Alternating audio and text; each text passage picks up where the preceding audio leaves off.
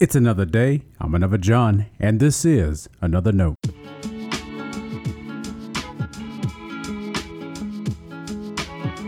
Today's edition of Another Note is titled Night and Day.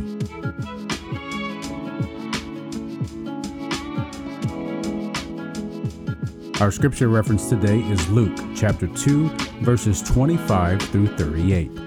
As always, may the Lord add a blessing to the reading and hearing of His holy word.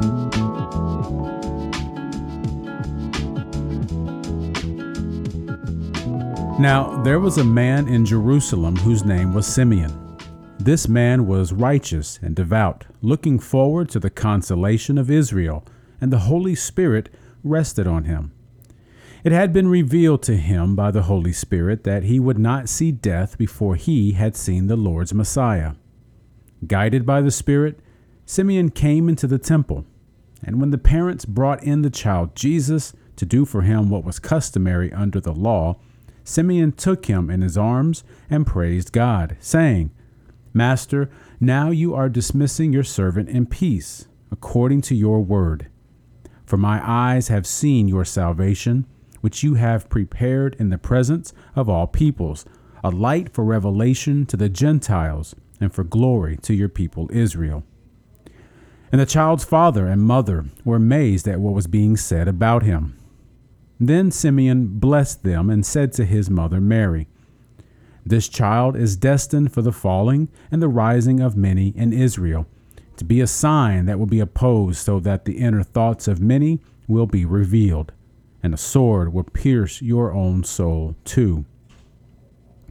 There was also a prophet, Anna the daughter of Phanuel, of the tribe of Asher. She was of a great age, having lived with her husband seven years after her marriage, then as a widow to the age of 84. She never left the temple, but worshipped there with fasting and prayer night and day. At that moment she came and began to praise God and to speak about the child to all who were looking for the redemption of Jerusalem. This is the word of our Lord. Thanks be to God.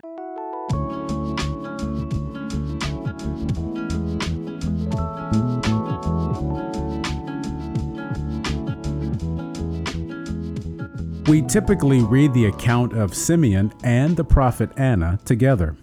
They both are a part of the scene when Mary and Joseph brought baby Jesus to the temple. What was a customary visit for the young family turned to a moment of praise and worship for many others. Luke tells us the Spirit guided Simeon to where the parents were. People often ask what it means to hear from God. This is a perfect illustration to consider. How was Simeon guided? Was it a voice, a feeling? Were there step by step directions? I consider myself someone who has never heard God's voice, but has heard the voice of God. Or maybe I've never heard the voice of God, but I know I've heard God's voice. Either way, there was something about that moment that guided Simeon to meet Mary, Joseph, and Jesus. And let's also consider Anna. We know a few things about her that set up her appearance. At the time, she was an 84 year old widow. She never left the temple. Fasting and prayer marked her life. Simeon and Anna recognized the birth of Jesus as the fulfillment of God's redemption promise. Both represent faithfulness in different ways. Each praised God in response to meeting Jesus, and their witness reminded me today of two ways God leads us. I assume whatever guidance the Spirit gave Simeon was a bit sudden. The devout man responded in that moment to the Spirit's nudging. Now, Luke doesn't tell us the Spirit guided Anna to meet the family, but that doesn't mean she was any less guided by the Spirit.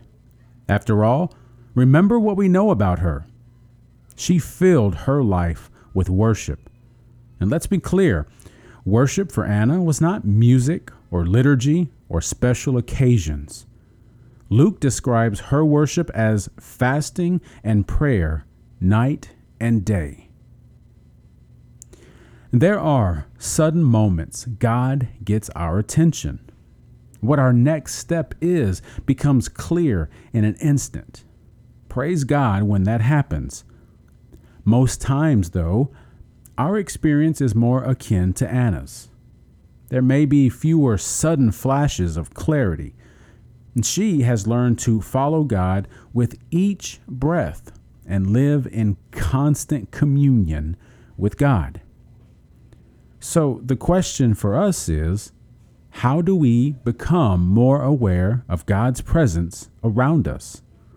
How do we recognize Christ among us? It isn't by accident.